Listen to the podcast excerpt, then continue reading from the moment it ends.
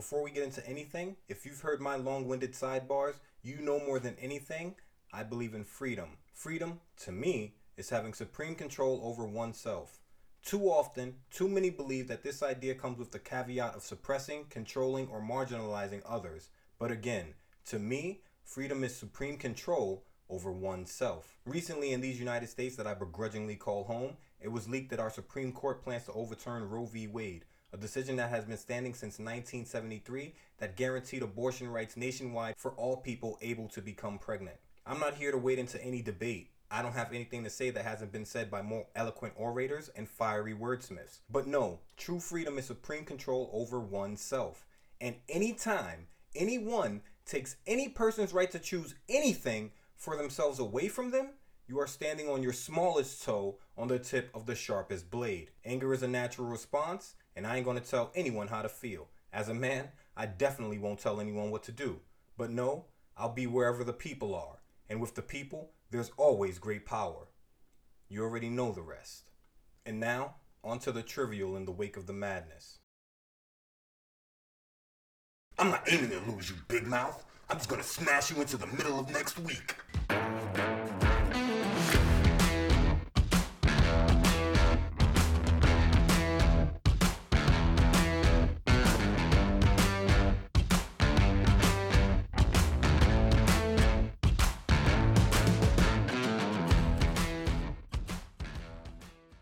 Welcome back and welcome to season two, episode five of Me and My Friend Pete, another Donuts and Dimes production, the podcast that explores all things the Amazing Spider Man.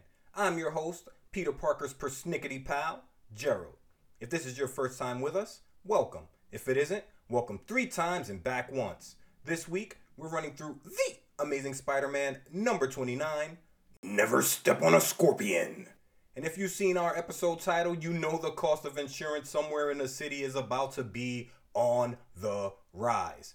But that's not all. We've got the return of a rival for the Goldenrod Kid and the return of another for the Golden Liability, the latter being a man we've affectionately dubbed The man with the vicious right hand, the scorpion. We've also got, may keeping secrets from Pete, and more vicious hooks thrown than the Blueprint versus Stillmatic, from the East River to the Hudson River, from flat ground to sky born. And we've got me. We've got you. We've got, No further ado, we've got the Amazing Spider-Man number 29. never step on a scorpion. Me and my best friend Pete. Old adventures, new critiques. He spins webs, I spin yarns. Kinda kooky, be forewarned. Look out, it's me and my friend Pete. The cover. The cover of this masterpiece starts off with the title The Amazing Spider Man and Spidey costume red with midnight blue shading his name. All of this is written atop spider webs as usual. Beneath this, a white banner with green print reads Whatever you do, wherever you go, never step on a scorpion. And beneath a sky blue negative space, we've got Spidey battling the scorpion in a body of water in a gorgeous bit of cover art. I failed to point out last episode that annual number two was the first appearance of the Spidey costume without his web wings, and this is the second. They'll be back in later issues, but the times they are starting to change. Back to Spidey's left arm is above the water, above his head, wide open, his fingers splayed in pain. The rest of his body is beneath the pool in a dynamic pose, left leg straight, right bent. And his head? Oh, it's above the water, as well as snapped back from a vicious lash of Scorpion's tail, whose whole green clad body, apart from the tail, is beneath the water, swimming towards our hero. The attention to detail, the water falling from Spidey's arm, streaking from Scorpion's tail, it's beautiful to look at. But this is just the appetizer. Let's eat. Let's get into it. The credits. When Academy Award time rolls around, leave us not forget. This issue was written and edited by Smiling Stan Lee, with swinging Steve Ditko responsible for plotting and drawing, and sparkling Sam Rosen on letters and loafing. So yes, this is another S and S and S production. Page one opens to the sign of the spider next to the title of this issue. Never step on a scorpion. In a white screen caption box with red letters, we get an alternate title in a cream caption box beneath this. Or You think it's easy to dream up titles like this? And beneath that, we got action. Spidey, suited and booted, is barging into a room, and the king of Thwip ain't come to quip. He is on his left foot, his right bent back, and with his left fist ready to follow up, is punching the scorpion in the face with a wrecking right hand. The scorpion's body is in a grimace, and his tail, connected to his lower back, is smashing through a bookshelf towards Spider Man. There are books flying, a destroyed table in the background, and in the foreground, in tan pants, olive loafers, sky blue socks, a white shirt, and a pink sequin tie, none other than the miserable magnate J. Jonah Jameson Jr. But he's not tirading. He's bracing against the blue sheer wall, the spot just above his Reed Richards, missing a huge chunk. His left hand to his head, his right bracing against the wall, and terror, terror etched into every wrinkle on his face as he watches Spidey and Scorpy do battle. I'm guessing we're gonna have a slugfest. We turn the page. Page 2 opens with a caption box. Even the world's most amazing superhero can't wear a costume all the time. Dot, dot, dot. And we see Peter Parker in his room in front of his lab kit getting dressed. He's got his SJBs on, he's got on a white t shirt, and he's putting on a white button up. He's got a bookshelf in the background, a mirror above a bureau, a desk lamp behind him, and the Goldenrod kid's all about fashion right now. He just graduated high school and he's talking about changes as he rolls up his sleeves. Hmm, last year's clothes are getting too tight on me. I must have put on some weight. I better invest in some new duds. The Goldenrod kid's put on some weight, eating good, and he's brolic. He throws on a goldenrod Parker vest, switching things up, no blazer for him in this one, and he heads down to the bank in the next panel to make a withdrawal, thinking the amounts practically cleaned him out and he better not spend it too fast. Cash in hand, he decides the stores are too crowded and he can go shopping later. Right now, he's going to see his girl Friday since he's in the neighborhood. But an event is taking place across town which will delay Peter Parker's shopping tour for quite a while, as some iron bars are ripped out of a jailhouse window. Dot, dot, exclamation point! We get an angular shot of a prison's front windows as a green hand rips the bars from a side window and a voice inside screams. It won't be long now! Before the scorpion leaps from the prison into the next panel screaming. I warned them, but they laughed at me. I told them no jail could hold the scorpion. He hits the edge of a low prison rooftop, bounces off, and lands beside a tree, shouting that by the time the guards realize he's gone, he'll be too far away for them to do anything about it. I do not understand why every time these dudes are making prison breaks, they have to shout at the top of their lungs. Do they not know what stealth is? Do they not know what escape is? Have they never seen Escape from Alcatraz? Clint Eastwood and the gang didn't go around screaming, they were quiet as church mice. Back to racing through a nearby forest with clenched fist and wild eyes, Scorpion is monologuing something fierce. After they captured me, I outsmarted them by pretending to crack up. They returned my costume to me in order to calm me down. I had all this time to repair it and wait for the right time to break out. Now, nothing can save Jameson and Spider-Man from the vengeance I've planned for them. The man said he played cuckoo for Cocoa Puffs, fixed the suit, and now he wants vengeance. Meanwhile, unaware that one of the strongest, most dangerous menaces of all time is heading his way, J. Jonah Jameson goes about his business as publisher of the famous New York Bugle. Dot, dot, dot. We're at 39th Street, 2nd Avenue, Midtown, limestone building. You can't miss it. And we get Jameson, busy man that he is, in a white shirt and stylish pink tie with silver clip. He's talking to Foswell, who's wearing a maroon fedora, matching bow tie, and gray blazer. Jameson's holding fact sheets in his hands and asking Foswell if there's any new news about the cat burglar who's been running around or the theft of scientific equipment. And Foswell, mobbed up as he is, former big man, current patch, hasn't heard anything. He says as much, says this is the quiet before the storm. Pete, strolling through the bullpen and eavesdropping as he's wont to do, thinks this sounds interesting, but he's going to ask JJ about it later. He'll be glad to tell me so that I'll go out and get some new photos for him. Staring over his shoulder at JJ, Pete thinks, as he often does, what JJ would think if he ever found out that the kid from Forest Hills, Queens, was the property damaging king of swing, golden liability. Pete puts the thought out of his mind as he turns a corner and spots the one and only Betty Brant in a pink cashmere sweater. Her bob, flawless. Betty's all smiles and Pete's thinking it's the first time he's seen her this happy in a long time. But to be fair, it's the first time he's seen her in a long time. And Pete's right.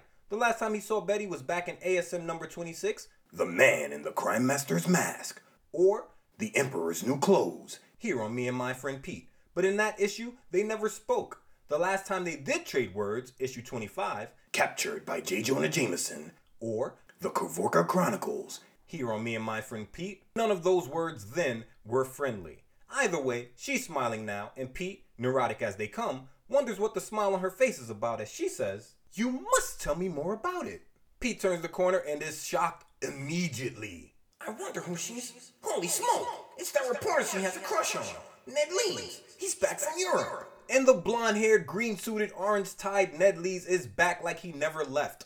The demon reporter is over UN peace conferences and back to sweep the damsel, never in distress, off her feet. He waves hello to Parker, saying long time no see, as Betty chimes in. Isn't it wonderful, Peter? Ned's back to stay. He finished his European assignment. He thinks. Yeah, just wonderful. But he's not feeling this wonder at all. Meanwhile, Betty is just drinking in the sight of Nettie, saying that the man didn't even tell her he was coming because he wanted to surprise her, and asks Pete how sweet that was. Pete says maybe Ned was too cheap to send a postage stamp. Salty. But Ned's not. He says he always told Betty that Kid Quip had a great sense of humor. But then, suddenly, dot, dot, dot. Joe, the police officer, comes racing into the Daily Bugle, shouting that he needs to see Jameson right away. All heads turn as JJ looks over his shoulder, shouting, Now look, officer. I put a dime in the parking meter. I can prove it. And Joe replies, It's nothing to do with parking this time. This millionaire paper magnate has beef with the 616's NYPD for refusing to put dimes in the parking meters. The man's made all the donuts and he still won't part with dimes. On 4, Joe tells JJ that the Scorpions escaped and the chief of police sent him over to ask the miserable magnate. What a word, ask. Ask. Back to. To ask the miserable magnate if he wanted police protection because the Scorpion spent his whole bit in prison threatening JJ's life. JJ is shocked. He asks why the man would threaten him and immediately starts flop sweating. As Pete, Betty, and Ned look on from behind him, JJ pulls a cigar from his mouth thinking, I can't ever let anyone suspect that I'm the one who's responsible for the Scorpion's creation. but he says, You must be mistaken. He's got no reason to, to, to bother me. I don't need police protection. Ha ha. Not at all. Nobody believes him though. The man's cigar hand is trembling like a leaf in a hurricane. In the next panel, Joe ain't taking any chances. He tells JJ he's sending some extra men to watch his back. And you know, like I know, that's Tomas, that's Mike and Ike, that's Bobby Blackman, the 616's supervillain task force, and they're itching for Scorpion to make his move. JJ tells the police officer fine, but he's sure the Scorpion isn't interested in him. Pete, his face in a red glow, his eyes yellow, ain't buying it. He's bluffing. I can sense his voice shaking. And just my luck, I'm the only one who can stop the Scorpion. Great power. You already know the rest. Pete begins to make tracks, and Ned, trying to get his hit back for the stamp comment Pete threw at him, says, Leaving so soon, Parker? Don't tell me you're scared of the scorpion. Pete says, Alright, I won't tell you, and turns to Betty, asking her if she can have dinner with him tomorrow night. Betty, hand to chin level collarbone, says she can't, that Ned's taking her to see Golden Boy tomorrow. Golden Boy was a 1939 movie based off of a play of the same name about a savant violinist in money troubles who turns to boxing to make money. Turns out the kid was a savant with the hands team too, though, and has to deal with the struggle of being gifted in the ring when all he really wants is to play his strings. We've got gangsters, we've got gorgeous love interests, we've got betrayals and double crosses, we've got brawls for it all. And I gotta say, this sounds like Pete and his burden. Genius level scientist, but blessed with the gifts of lefty and righty that he swings because he has to. If Betty wants to see the Golden Boy so bad, she should just follow the Goldenrod Kid. You sound bitter. I've picked a side. Back to. Pete thinks, well, goody for you. And waving Betty goodbye without looking at her, tells her to have a ball, that he'll be seeing her later. Betty says goodbye, and they both look upset. Meanwhile, alone in his office, the mask of cheerfulness falls from J. Jonah Jameson with a sickening thud. Dot, dot, dot. Exclamation point! Jameson is pacing back and forth through a cloud of cigar smoke with his hands clasped behind his back, and he is going through it. He's thinking Scorpio tried to finish him off months ago, but Spider Man was there to save his life, and now he, Jameson, will have to think of something. Hand to a sweating forehead in the final panel, he thinks, Spider Man defeated him last time. If only he'd go after him again now. But that mask webhead is my worst enemy. He'd never do anything to help me. I couldn't ask him. First, your worst enemy is the guy over at the Daily Globe. You and Spidey are not enemies. And second, look at that false pride. JJ would rather have Scorpion take his head off than be indebted to the web slinger. I said way back in an earlier episode that real pride is always admitting you need help when you truly do, not refusing it because you don't want to look bad or feel indebted. Spider Man saved JJ's life without batting an eyelash on multiple occasions already, and the man still can't bring himself to ask for the webhead's help. I knew a guy who was something of a philosopher, and he would always spout these strange sayings that would screw my brain over. We'll call them Romeisms. And one of this man's favorite Romeisms was Fear is known to kill man quicker than bullets. I'll let you mull that over. On 5, still sweating, JJ thinks there has to be a way to trick Spider Man into helping him, and he thinks he knows what that is. He hits his intercom button and tells Miss Brant to call the press room because he's putting out an extra, thinking that he doesn't have a minute to lose because Scorpion can attack at any moment. And if my plan doesn't work, I'm doomed.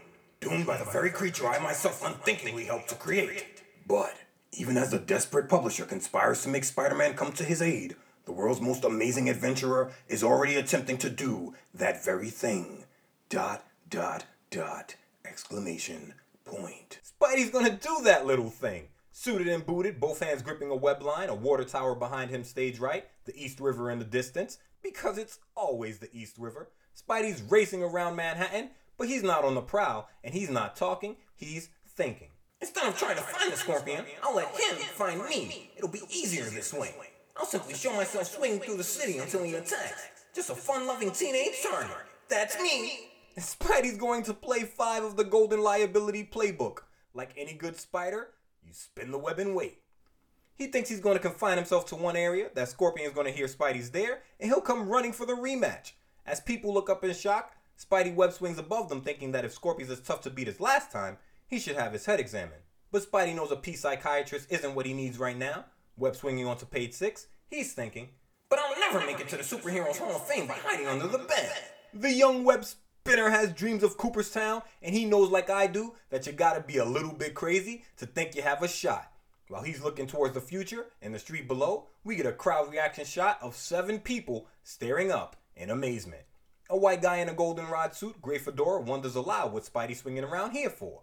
A black guy in a maroon suit and SJB fedora says he doesn't know, but is getting on his nerves. And a redhead in a tan jacket and newsy cap is sick of Spidey. He screams, If you ask me, he's a professional nut. he says, a nut. While just around the corner, we find dot, dot, dot. Cosmic and comic timing, of course, puts the scorpion on the ledge of a low roof, watching as Spidey web swings past from around the corner.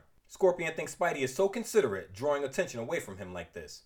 Bracing on the wall, sneering, he continues his internal monologue, thinking since Spider Man's here, his other victim is unprotected, so he's gonna knock JJ off first and then finish Spidey off in a grand finale. Thus, though he doesn't suspect it at the time, Spidey's plan actually backfires against him. Dot, dot, dot. Scorpion scales the wall with his pincered fingers easily in the next panel, and bracing his large tail against the side of the building in a tight coil, springs from the building easily, digging his fingers into the sheer wall of the building adjacent, thinking moving like this is as fast as flying. Even as the scorpion gets closer to his intended victim, Jonah Jameson's extra edition hits the street with screaming headlines. Dot, dot, dot, exclamation point. And we find a crowd gathered on the street, a pair of hands gripping a Daily Bugle that has pictures of Spidey and Scorpion plastered on the front page. The headline reads Spider-Man and Scorpion are partners, says publishers. So Jameson found a way to goad Spidey into taking on the Scorpion. He's going to use the bugle, as he often does, to say Spidey's in cahoots with Scorpy. The front page goes on to call both men menaces who've terrorized the fearless foe of all lawbreakers, J. Jonah Jameson, in the past. The fearless foe of all lawbreakers. This man is in denial. Finally, we get a quote from JJ. If Spider-Man isn't Scorpion's partner, let him catch the Scorpion. A guy in the crowd says, Imagine if JJ is right. If Spidey and Scorpion really have teamed up, whoo boy. He literally says, whoo boy. A blonde guy says the only way Spidey can prove he isn't working with the Scorpion is by taking on the man again. So no matter what our hero does, he constantly has to prove himself to the people of New York over and over because of these sensationalized headlines put out by the Daily Bugle. But high above the news reading public, the news making adventurer begins to grow restless. Dot, dot, dot, exclamation point. Spidey's still web swinging above the city, releasing a web line as he flits through a water tower base, and he's thinking something's wrong. He knows the man with the vicious right hand isn't afraid, but doesn't understand why he hasn't come after him by now. Spidey thinks, leaping buildings in a single bound, that there's no way it would take the Scorpion this long to reach him at the speed the man travels. Unless. Resting on the sheer wall of a building, he realizes that he may be giving the Scorpion exactly what he wants. While I'm waltzing around up here, Jameson is alone in his office, and the Scorpion probably knows it. And Spidey's not wrong. And directly across town, even as Spidey collects his thoughts. Dot, dot, dot. Scorpion has wasted no time. He's crawling through the window of the staircase in the Daily Bugle that Spidey and Vulture did battle in way back in ASM number 7, Return of the Vulture. or One man's trash. here on Me and My Friend Pete. Scorpion's thinking as soon as he climbs the staircase in front of him, he'll be right outside JJ's private office. And if you're wondering how Scorpion has such intimate knowledge about JJ's private office, back when he was just known as Gargan, Stalker Extraordinaire, he came here often to give JJ updates on Spider Man's alter ego, Peter Parker. We turn the page and we're on The Infinity, Infinity, infinity Page. page 8. Just in time to witness Scorpion pushing the back door to Jameson's office open as the miserable magnate stands in the foreground, cigar in mouth, reading his own headline. This headline doesn't make Spider Man attack the Scorpion? Nothing will. If only that web headed costume clown sees it in time. As Scorpion pushes the door wide, JJ feels the breeze immediately, saying it's funny he thought he felt a draft behind him. Scorpion replies, his tail curled up at his shoulder. If it's so funny, Jameson, why don't I hear you laughing? Jameson spins, his head wrapped in a red negative space, wondering who said that. And Scorpy's like, Of course it's me. I told you I'd get you someday, and punches the clock right away, shouting that this time there'll be no Spider Man to save him. He swings his battering ram of a tail, obliterating Jameson's oak desk. JJ, his hands up, eyes wide in shock, screams for Scorpion to stay back, and bolts through the front door of his office, screaming. He's stronger than ever. He's like a madman, smashing my office with that powerful tail of his. Help! Somebody help me! He's here! And now, JJ is racing past employees in the Daily Bugle bullpen, Scorpion hot on his tail, shouting that his death is inevitable and smashing everything in his path with his battering ram of a tail as JJ screams for help, wondering why nobody stops the man with the vicious right hand. But there ain't no hero in this bullpen. Everybody's booking it. One guy from off panel shouts, Sorry, Mr. Jameson, that's not part of our contract.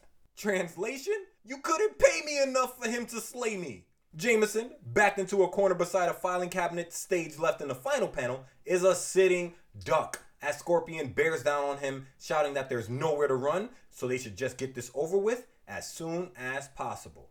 But Jameson's not going down without one final plea being copped. He screams, No, wait! Let's talk it over! Haste makes waste! Man said haste makes waste. The only waste is going to be Jameson's corpse in about 2.2 seconds flat. But at that very instant, dot, dot, dot. With Betty stage left in wide eyed wonder, Spidey, legs bent behind him, gripping a web line with his left hand, swings through a bullpen window onto page 9, shouting, Okay, Fearless, you can stop shaking now. Your large economy sized web spinner is here. In glorious living color. The Technicolor Kid is in the building! Scorpion shouts for Jameson not to go away because this is just a temporary respite. As Spidey lands on a wooden desk and leaps from it towards the man with the vicious right hand, both his arms wide. And we've got action. In a gorgeous, beautiful, dazzling, stunning long horizontal, with Jameson screaming for Spidey to let Scorpy have it, Spidey sends Scorpion sprawling with a wicked left hand, screaming. Ease, prune face. When I need a cheerleader, I'll let you know. As for you, Scorpy, we just gotta rid you of your deep rooted hostility complex. Translation? We ain't friends, JJ. And fist. Swing 'em if you got 'em. Scorpion's jaw, neck, arms, legs, all facing north. The worst position you want to be in in a fight. But Scorpion ain't a man who can't take a punch. Calling a webhead a loudmouth, he tells our hero to have his fun while he can, because he's not going to feel like laughing for long, before hitting the floor and striking Spidey in the gut with his tail, sending the webhead crashing into a bookshelf. Jameson, for his part, is wasting no time. He breaks for the exit, past Betty Brant, But he's gotta be quicker than that. Scorpion lashes out with his tail again, smashing through a sheer wall as Betty tumbles backward, screaming that Scorpion's tail is deadly and there's no escaping it. Spidey, leapfrogging an overturned filing cabinet to open page 10, thinks he has to get to Scorpion, who has JJ pinned against the doorframe of the bullpen, with Betty in range of the green clad bruiser's swinging battering ram of a tail. Spidey's thinking, I've got to reach him fast. Another second might be too late. and moving as fast as a man sized spider can, he lunges at Scorpion, connecting with a right straight punch square on Scorpion's jaw. But Spidey's hit doesn't come clean. As he cracks Scorpion's jaw, Scorpion counterattacks with a swing of his massive tail, connecting with the back of Spider Man's head. But Spidey knew what he was getting into when he lunged, and thinking he couldn't afford to wait, goes flying towards a wall, stopping himself from smashing into it with his left hand above the damsel in fear in the pink cashmere, Betty Brant. But she isn't alone. She's got her face buried in her beau, Ned Leeds' shoulder, who's just arrived on scene and wrapped his arms around her. Spidey wonders where the man came from as Leeds shouts, Harry, Spider Man, you've gotta stop the scorpion. But Leeds isn't done. Betty still wrapped in his arms. He shouts at Spider Man that he'll cover Miss Brant. All the webhead has to do is concentrate on the fight. And oh yeah, watch out for Scorpion's tail. Spidey, running along desktops towards Scorpion, looks back at Ned and Betty and spills salt all over the room. Is he thinking what I'm thinking? Were oyster shells used to pave Pearl Street? Wait, well, of course he's thinking what I'm thinking. Brother! First he muscles in on my girl, and now he's giving me advice on how to protect myself. Yeesh! Filled with burning rage, the masked teenager attempts a rash, headlong attack. Dot, dot, dot. Why is there no exclamation point there? Spidey, fist clenched, thinks this moment of Leeds playing hero is all the Scorpion's fault, and he's going to pulverize the Green Bruiser, racing towards him. But alas, the scorpion has other ideas. And in a great bit of comedic visual storytelling, Spidey flies feet overhead, slamming into the stage left border of the final panel with a loud Wham! right past Betty and Nettie. Still hugging his girl Friday, Ned jerks his head back with a stern look on his face, shouting. I told you to watch out for his tail. Spidey, staring at him, has his response come out in an upside down caption box. Aw, shut up! In this, our Panel of the week. Then, throwing caution to the wind, the wonderful web spinner hurtles toward the scorpion at top speed. Ned shouts for Betty not to worry because he's going to keep her safe. And Spidey is moving. He's thinking, One swipe of his tail can be deadly. He's gotta be stopped before someone gets in his way. Spidey leapfrogs the filing cabinet once more towards the man with the vicious right hand. Scorpion just smashed through another desk with a whip of his tail, aimed at JJ's back, shouting that even Spider Man can't save the miserable magnate. JJ, for his part, is running away with both his arms flailing like he's Olive Oyl in an old Popeye cartoon, shouting that Scorpion shouldn't be going after him with Spidey right behind them. He is shameless, and Scorpion knows it. Swiping at JJ once more with his tail, he shouts that the man will throw anyone in his way to save himself. JJ, as he often does when his life is on the line, gets honest. He shouts, But it's Spider Man's job to fight killers like you. Scorpion doesn't care. He replies that if the webhead knows what's good for him, he'll resign real quick. Before Spidey leaps across the room with all the agility he has, clubbing Scorpion with another right hand. It's a beautiful panel. Spidey speed sending both men flying horizontally. Spidey shouting the whole time. If I knew one was good for me, I wouldn't be here in the first place, mister. This is for frightening Betty Brant, you fink. Called my man a fink. You do not get to scare his girl Friday and get away with it. Jameson, cowering in the foreground, his face covered in his hands, has become a Spidey cheerleader. He's screaming, Hit him again! Harder! Harder! But the very fit of sheer rage which makes him fight like a demon also makes Spider Man unusually careless. Dot, dot, dot. Where's the exclamation point? And the caption box is right. Spidey throws a wild roundhouse off balance without either foot touching the floor for support. But Scorpy gets dodgy, gets low, and slams his tail into Spidey's gut. Pressing his advantage, Scorpy goes Jerome Avenue football. Translation? High low, sweeping Spidey's legs with his tail and knocking the webhead backwards with a haymaker of his own, shouting. Ha! Didn't expect me to trip you with my tail, huh? Sweet dreams, webhead. It's time for your beauty nap. You can sure use one. Spidey's off his feet, both arms up, shouting, ah! His chin now in the worst position you want to be in in a fight. On 12, he smashes into a desk, his body destroying it, while JJ's cheers turn to jeers immediately. You overrated clown! You bumbling incompetent! He's making you look like a bum! Spidey tells the miserable magnate to relax because he's not hurt, and JJ replies, Who cares about you? That furniture set me back a fortune! Translation? I don't care if you get hurt, kid. This furniture ain't from IKEA. Then, moving almost faster than the eye can follow, Spidey resumes his pounding attack in his own unexpected, dazzling manner. Dot dot dot! Exclamation point!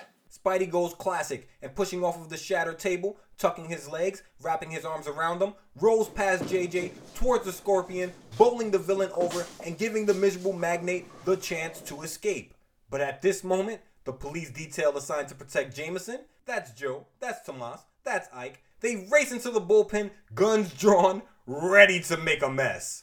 JJ shouts that they've arrived just in time and orders them to shoot both the masked men dead. Tomas and Ike take aim, but Joe screams, No, hold your fire! Jameson's in no immediate danger!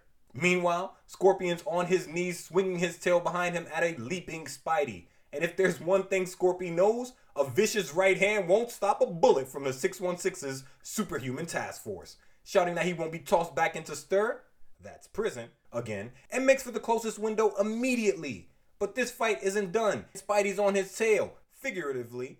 They both hit the sheer outside wall of the building in the next panel and begin climbing. Spidey shouts, I've got news for you, Scorpion. When I'm through with you, you wish you were back in your nice cozy cell. Scorpion's like, yeah, whatever. As soon as I'm out of the range of their bullets, I'm gonna put you under the ground. And of course, with the danger gone, in the final panel, JJ's regained all of his bluster. Poking his head and a raging fist out of the window, he calls the men yellow and shouts for them to come back because he's not through with them. Tomas from off panel says JJ's mighty brave today. Joe, behind the miserable magnate, replies, Sure, since we got here. with a giant smile on his face. Like, we don't believe you, JJ. The police exit the scene, and JJ is standing in the mess of his bullpen now, arms wide to open 13. There are chunks missing from the walls, overturned chairs, every desk and table is destroyed. The Golden Liability has just raised the insurance rate of 39th Street, 2nd Avenue at least 300%. JJ shouting that the furniture that isn't destroyed is cracked and scarred, but he's thinking Nobody has to know that I've been wanting to get rid of this old junk for years. Now the insurance will pay for a whole new setup. miserable. Ned, still clutching Betty in the next panel, says she's shaken up, so he's going to take her home. JJ's like, fine, he's not going to expect her to work after the chaos that just went down, so she can go home without pay for the missing time, of course. Of course. Ned thinks no wonder they say JJ's all heart and escorts Betty out, telling her everything's okay now. She can relax because Spider Man and Scorpion are gone. But Betty doesn't have beef with Spider Man. Stop trying to play hero, Ned. You were just standing there barking orders. You got no hands team. But doesn't he? He has no hands team. Back to JJ let Betty and Ned go, but everyone else? What are you all standing around for? Get to work! Get to work! And have one of our staff photographers come up here immediately. As he shouts this, he thinks he's got a great idea. His great idea? JJ has his photographers take a picture of him in the wreckage of his bullpen, shouting that he wants tons of photos in the ruins of battle. He goes on to create a completely false headline about how he, fearless and courageous, saved everyone else from deadly costume killers. He screams that he'll be a hero. And so, dot, dot, dot. This man has jumped out of the window and into the greatest river that flows through men's minds denial. But the river runs dry quickly as a couple of bullpen staffers walk past in conversation. What do you think will happen if the Scorpion defeats Spider Man? He'll probably return and attack Jameson again. JJ thinks that he never thought of that, and it may just be time for him to take a long trip. I hear Egypt's beautiful this time of year, JJ. Meanwhile, high above the city's towering rooftops, the one man whom Jameson hates the most in all the world battles valiantly against the deadly, merciless scorpion. Dot, dot, dot. And if Spidey is not clocked in, he and Scorpio are battling on a thin brown ledge, barely wide enough for them to stand on with the East River, because it's always the East River, in the background. I mean, at least Scorpion's standing on the ledge. Spidey's two feet off of it, dodging a downward strike from the battering ram that is Scorpion's tail, shouting at the villain that after today, Scorpion's gonna have to find another sparring partner. Scorpion replies, It'll be a pleasure once I finish you out. Ooh, But he doesn't get to finish his sentence because Spidey decks him square in the mouth. Hold that, shut up. They leap to a water tower, and Spidey is talking his smack, telling Scorpy he doesn't care about his plans because the King of Swing from Forest Hills, Queens has his own. Scorpion swings that battering ram again, shouting that Spidey isn't going to be around long enough to carry out any plans. And Spidey, agility on BYCI, that's best you can imagine, backflips off the water tower, legs wide, and says in response, Don't bet on it, bub. I'm harder to lose than a bill collector. That's an easy quit for the King of Thwip. And Scorpy is pissed. He follows Spidey down onto the rooftop below and returns the jaw punch Spidey gave him in the first panel of this page, saying he's gonna knock our hero into the middle of next week. And if you can, take a look at this punch. This is ASM number 30. This is page 14. This is panel number 3. He's hit the golden liability so hard, Spidey's right foot has kicked out in front of him, and he's off his feet, jaw north, again. But Spidey eats those. Falling backwards, he says that this is good, that he's got TV shows he's dying to see. And I'm guessing it's the Beverly Hillbillies with his darling Aunt May. But he's got to survive this fight first. He lands on his feet and into the final panel in time to get dodgy as the scorpion swings that tail again. Spidey has got to get rid of this tail. The last fight, Scorpion didn't use it with nearly this much deadly accuracy. Half the time he swung it in this issue, he's connected. But I digress. Scorpion asked the webhead what's the holdup, that anybody else would have already fallen on their face. But the King of Swing has other plans. And ruin this handsome profile of mine? Forget it. Besides, it's time for me to get up at bat now. Now batting, number one, from Forest Hills, Queens, the Golden Liability, Spider-Man. And on 15, Spidey goes web ball crazy. He spins one in each hand in a goldenrod negative space while Scorpion screams from off panel. You don't expect to beat the scorpion with a couple of web yo-yos, do you? Spidey says, Hold on. If you think I can't stop you, let me make a few more, and dives into his Birkin. And he does. In the next panel, we're staring at Spidey over Scorpion's shoulder, and the kid has been going to work in the negative space between panels. He's crafted six bolas, and spinning three over his head with his right hand, advances toward the Scorpion, telling the Bruiser to watch the birdie, before hurling two at the villain's legs in the next panel, faster than Scorpion can move. Scorpion stumbles back into a nearby wall, and Spidey lets the rest of the bolas fly, tangling the man up all in webbing. Four fifths of this man's body covered in webbing. Scorpion stumbles back into a nearby wall, and Spidey lets the rest of the bolas fly. The Spidey gets off. Of course, he gets the hit, tangling the villain up in webbing. Spidey presses his advantage, starts talking his smack, saying the Scorpion can't beat him by leaning against the wall that way. But Scorpion's not leaning. He's coiling up that powerful tail to strike, and he tells Spidey to stand right there and not move. And Spidey listens. That arrogance. It cost him though, because Scorpion, using his tail as a spring, shoots from the wall and slams all 220 pounds of his body weight into our hero, screaming, Happy landings, you fool! knocking Spidey off the roof. But Spidey didn't get the title of most agile for nothing. Didn't you give him that title? Yeah, but it wasn't for nothing. Falling backwards from the roof, Spidey webs the scorpion's tail and shouting, The same to you, chum. Whither I go, you go. Thanks to my ever-loving webbing. Pulls the scorpion head over feet off the roof with him. Scorpion shouts, No! And the two go tumbling. On 16, Spidey webs the head of a gargoyle. And if you're a fan of the Spider Man animated series, you know that this is probably Spider Man's stone confidant, Bruce the Gargoyle. Spidey tells Scorpion that he forgot the man can't fly, but says, Have no fear, Spidey's here. Still gripping his strand of webbing wrapping up Scorpion, he wonders aloud how much Ed Sullivan would pay for an act like this. Edward Vincent Sullivan was an American television personality, impresario, sports and entertainment reporter, and syndicated columnist for the New York Daily News and the Chicago Tribune New York News Syndicate. He was the creator and host of the television variety program The Toast of the Town, which in 1955 was renamed The Ed Sullivan Show. Broadcast from 1948 to 1971, it set a record as the longest running variety show in U.S. broadcast history. Decades before the word influencer was associated with Instagrams, Twitters, and Facebooks, Ed Sullivan, through his show and newspaper columns, introduced America to the next big thing repeatedly, from rock to jazz to classical to comedians. Sullivan almost single handedly made it acceptable to host black acts, everyone from legendary dancer Peg Leg Bates to Motown Supremes, who he hosted on his show no less than 17 times. And there's an anecdotal story that Sullivan tried to beat a racist in Cleveland to a pulp after the man told him that he knew Sullivan had to have on the show, but why'd he have to put his arm around Bill Bojangles Robinson after the black man was done dancing? Sullivan didn't answer him directly with his words. Of course, he tried to beat the man to a pulp. But he's quoted as saying later in an interview, As a Catholic, it was inevitable that I would despise intolerance because Catholics suffered more than their share of it. As I grew up, the causes of minorities were part and parcel of me. Negroes and Jews were the minority causes closest at hand.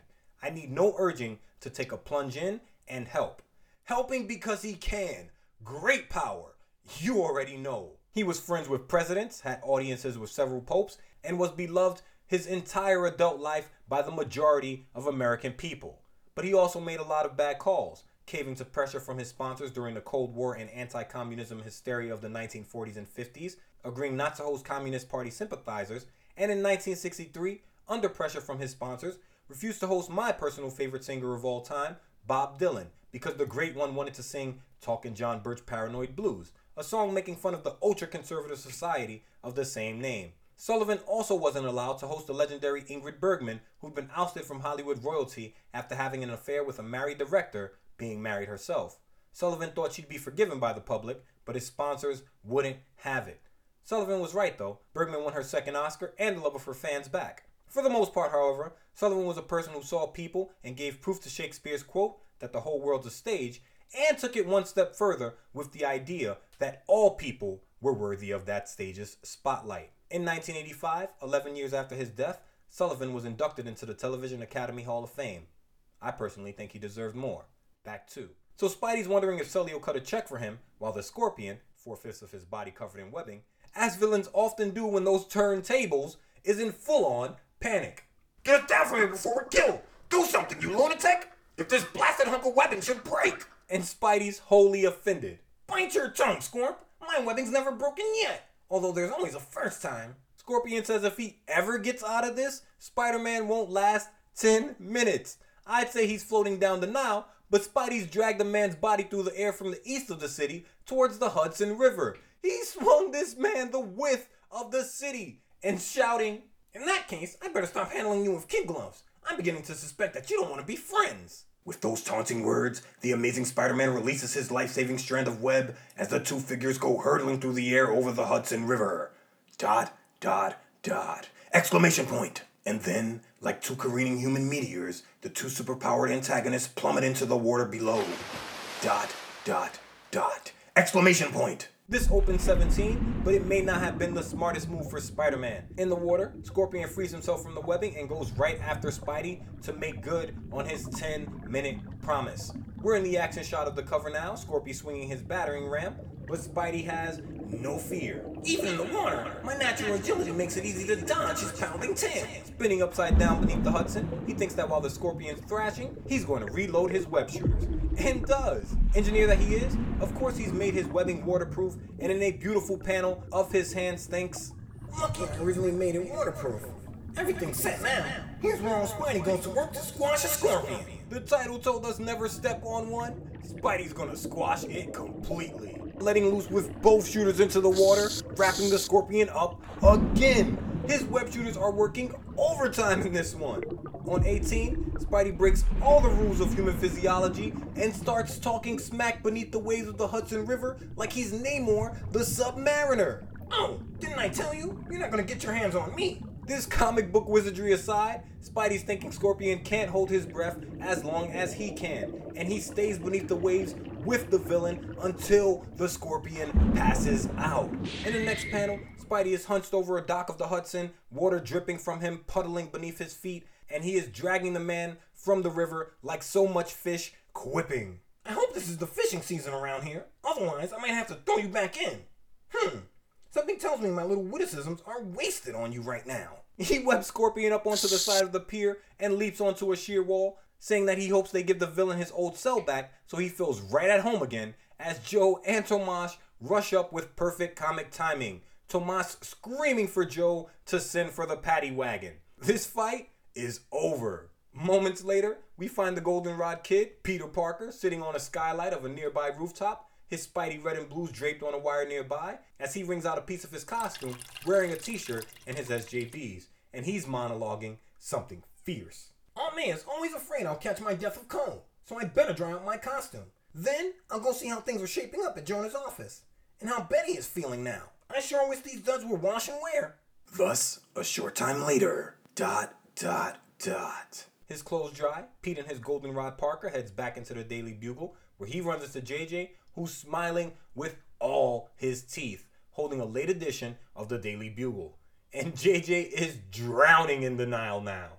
Where'd you run off to, Parker? You missed a chance to photograph me in action, heroically defeating Spider Man and the Scorpion. Pete thinks, wow, but lets it go, asking where Betty is. JJ says, still cheesing, that Ned Leeds took her home. On 19, JJ isn't worried about Betty. He tells Pete to listen to the Bugle's latest headline. Jonah Jameson proved himself to be as brave as he is handsome. And Pete scowling, already pissed that Betty's gone, he asks, Who wrote that about you? JJ, eyes closed, head thrown back, says he did because he doesn't believe in false modesty. Continuing into the next panel, he says that the best thing about being a publisher, he can write whatever he wants about himself. Pete, done with this one man circle jerk, walks away thinking he's going to call Betty. And he does. In the next panel, we see him in a green phone booth, phone pressed against his right ear. But there's no answer.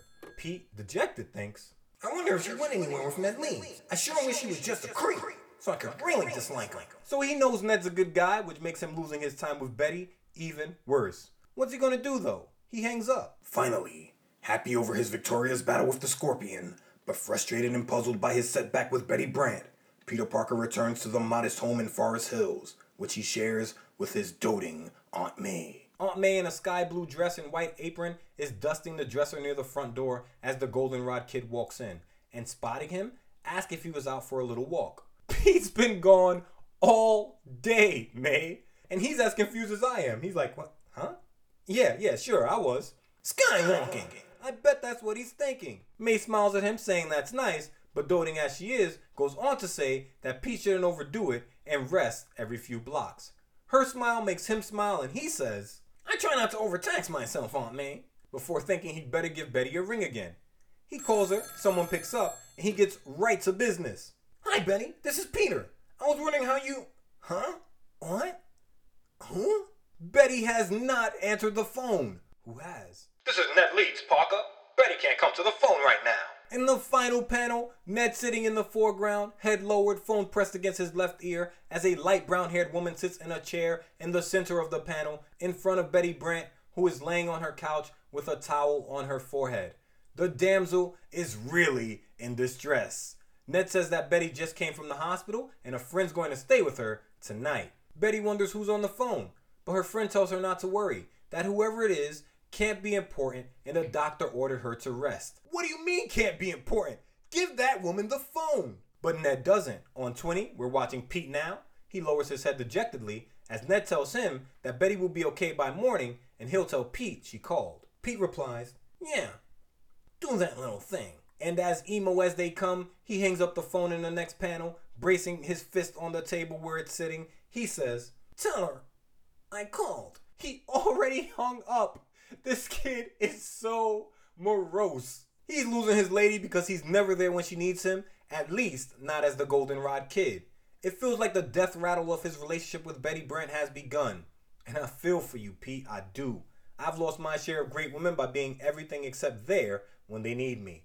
But we gotta push forward, and you're not alone. Meanwhile, in the kitchen, dot, dot, dot. May is in the kitchen, reaching into the cupboard, monologuing about her nephew, saying the kid looks peaked and what he needs is a tonic. She says she's gonna mix him one before stars dance in front of her eyes. She grimaces, says the world's spinning, and falls to her knees, her left hand bracing on the counter, the glass falling from her grip and crashing beside her. She says, Oh, I felt so dizzy for a second. I. I thought I was going to faint. Of course, Pete walks in at this moment, concern etched in his words. What is it, Aunt May? What's wrong? May's smile hops back onto her face immediately, and lifting the glass, she tells Pete that nothing's wrong. She just dropped the glass. Lying! And even if that was what really happened, Pete should have been a little more suspicious. Why would she get down on her knees to pick up glass when there's glass on the floor? But Pete doesn't ask those questions. He asks instead if she's sure. But she shoos him away, telling him she needs to start dinner, thinking that she doesn't want to worry him because it was probably nothing serious. In the final panel, Pete walks out of the kitchen, left hand in pocket, as May watches him thinking. It mustn't be anything serious. For if something should happen to me, then who would look after that poor, lonely boy? The issue ends with a caption box. And so, we leave our wondrous web spinner and his gentle loving aunt for the time being. Next issue, poor Peter will be plagued by problems from all sides. But it won't be as difficult as it sounds if you'll be there to share them with him. The end. And we're out. The SNS and S connection came into this one with both barrels raised and started firing wildly, hitting so many different threads that will lead into some of the best Spider Man stories of all time. Ned Leeds, he's back. Pete and Betty on the rocks. JJ not paying parking meters. And scariest of all, Aunt May is experiencing dizzy spells she won't tell our friend about. If you can, sit down with this issue and take in the artwork. I know I gush often, but pacing can make or break a comic book, and we've entered the meat of Steve Ditko and Stan Lee's best work as a tandem. I'm super excited for what's next. And what's next? ASM number 30, The claws of the cat. where we get a brand new Spider Man villain named, you guessed it, the Cat. We've got the return of a couple of people missing this issue, more light shed on May's health, and a surprise announcement from Betty Brant that turns my friend Pete's life upside down. That's the main episode this week. And that's true. That's the main episode. But there is more me and my friend Pete available for your listening pleasure right now. If you support this show on patreon.com slash HSPP, patrons get a bonus show every week where I run through comic books from all over the multiverse of comics, past and present, from Marvel to DC to all points in between. This week, we're running through Spider Man Breakout. Spidey's first adventure after becoming an official member for the first time of Earth's mightiest heroes. The Avengers. But the solo slinger ain't used to working with a team, so he doesn't, much to his detriment, because he's taking on one of the most deadly teams in the Marvel Universe. The U-Foes. If we've got comics, we've got history, and I'll be your guide through it all. Join us. This podcast is completely listener supported, and your support keeps this crazy train on the tracks. I'm truly grateful you keep coming back, and more grateful you allow me to be the conductor. Thank you so much for listening, and as always, a special thanks to the home team. Parker's 11. Sign up now, vote on bonus episodes, make it 12. You won't regret it. You got questions? Send them to me and my friend Pete at gmail.com and I'll go digging for the answers. Follow us on Instagram at MNMFP underscore podcast. All that said, that's all that said. Please like, please comment, please share, please take care, please think of the world and be true to yourself. And remember, with great power, you know the rest. Make sure you're being responsible. I'm out of here.